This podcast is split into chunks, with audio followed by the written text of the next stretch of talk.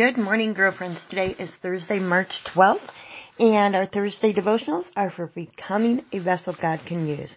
And our author and teacher is Donna Partow. We're going to continue right in her story about Rahab, and I want to read this to you because the author herself has a story she wants to share, and I think that'll be good. And I'm going to break this up in two parts so it's not too long. Alrighty, so here we go.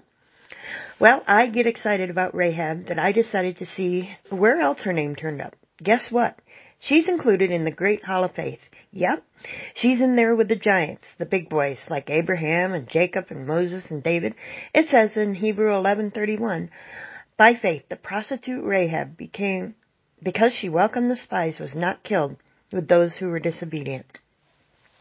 But wait, why does the Bible keep calling Rahab the prostitute? I've got to tell you, for a while, this really bugged me. This is from the author.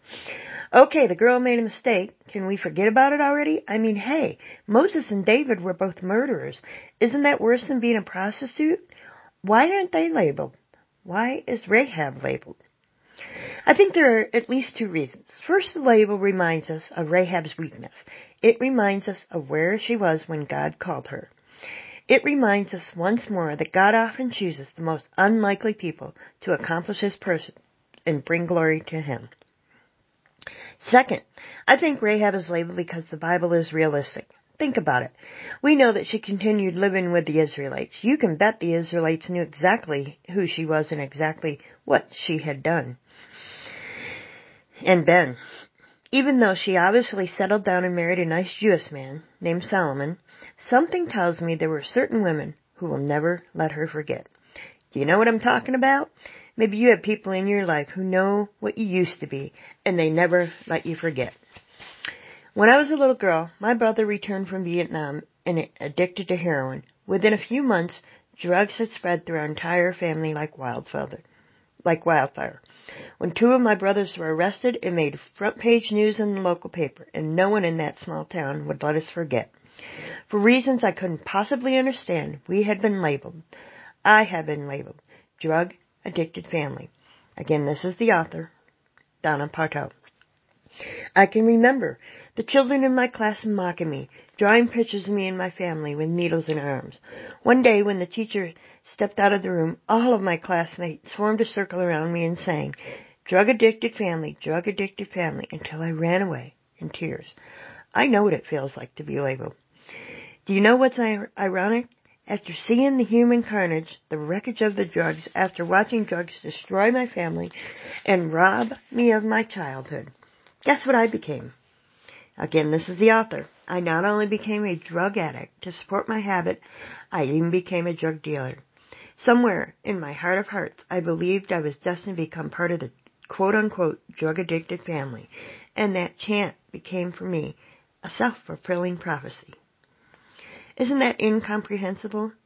Yet it demonstrates the power of labels. You see, old labels don't have to control our future, but if we let them, they can do incredible damage. That's why we have to be so careful how we label our children. We also have to guard against the labels other people give us, teachers, classmates, neighbors, relatives. Rahab bore a painful label, one that was no doubt very difficult to shake. I have a picture in my mind of a group of Hebrew women washing clothes along the river. They are chatting merrily along when here comes Rahab. Suddenly, there is silence.